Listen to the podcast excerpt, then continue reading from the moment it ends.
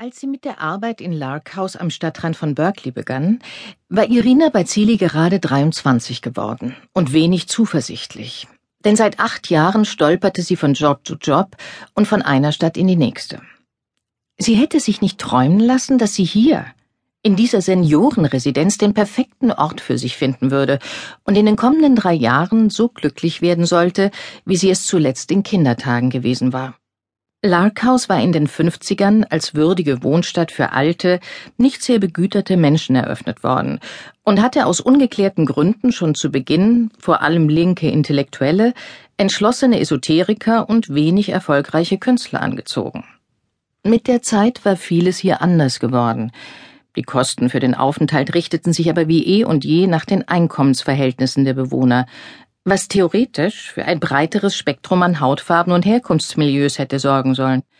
Tatsächlich lebten in Larkhaus durchweg Weiße aus der Mittelschicht, und die Vielfalt beschränkte sich auf feine Unterschiede zwischen Freidenkern, Suchenden auf spirituellen Pfaden, Sozial- und Ökoaktivisten, Nihilisten und einigen wenigen Hippies, die in der Bay Area von San Francisco noch am Leben waren. In ihrem ersten Gespräch wies Hans Vogt, der Leiter der Einrichtung, Irina darauf hin, sie sei zu jung für eine derart verantwortungsvolle Tätigkeit.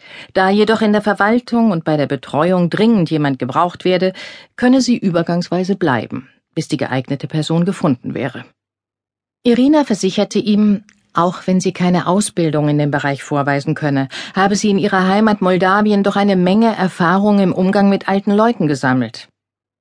Vom schüchternen Lächeln der Bewerberin milde gestimmt, vergaß der Geschäftsführer seine Frage nach einem Empfehlungsschreiben und begann, ihr die Pflichten aufzuzählen, die mit der Stelle einhergingen, und die kurz gesagt darin bestanden, den Bewohnern von Haus 2 und Haus 3 das Leben zu erleichtern. Die in Haus 1 mussten Irina nicht kümmern. Sie lebten als selbstständige Mieter in einem Gebäude mit kleinen Apartments. Und auch für Haus 4, treffend Paradies genannt, weil man dort auf seinen Eintritt ins Himmelreich wartete, würde Irina nicht zuständig sein, denn dessen Bewohner verbrachten die meiste Zeit in einem Dämmerzustand und brauchten fachkundige Betreuung. Irinas Aufgabe würde es sein, ihre Schützlinge zum Arzt zu begleiten, zum Anwalt oder Steuerberater, ihnen mit den Formularen für Krankenversicherung und Steuer zu helfen, mit ihnen einkaufen zu gehen und sie auch sonst im Alltag zu unterstützen. Mit den Bewohnern des Paradieses würde sie nur insofern zu tun haben, als sie ihre Beisitzung zu organisieren hätte. Aber dazu werde sie jeweils detaillierte Informationen bekommen, versicherte ihr Hans Vogt, denn die Wünsche der Sterbenden deckten sich nicht immer mit denen der Angehörigen. Die Menschen in Larkhaus hingen den unterschiedlichsten Glaubensvorstellungen an, weshalb sich die Beisitzungen öfter zu komplizierten ökumenischen Zeremonien auswuchsen. Nur die Angestellten in der Hauswirtschaft, das Pflegepersonal und die Krankenschwestern trügen einheitliche Arbeitskleidung, erklärte der Geschäftsführer. Die übrigen Beschäftigten hielten sich aber stillschweigend an die Kleiderordnung. Anstand und Geschmack seien oberstes Gebot. Ein T-Shirt mit dem Porträt von Malcolm X, wie es Irina gerade trage, sei in der Einrichtung beispielsweise fehl am Platz, sagte er mit Nachdruck. Irina verzichtete auf den Hinweis, dass es sich nicht um Malcolm X, sondern um Che Guevara handelte. Nach dem offiziellen Einstellungsgespräch in seinem Büro zeigte der Geschäftsführer Irina die Einrichtung. Das Zuhause für 250 Bewohner, die im Schnitt 85 Jahre alt waren. Ursprünglich war Lark House das prächtige Anwesen eines Schokoladenmagnaten gewesen, der es der Stadt vermacht und ein hübsches Vermögen gestiftet hatte, um den laufenden Betrieb zu sichern.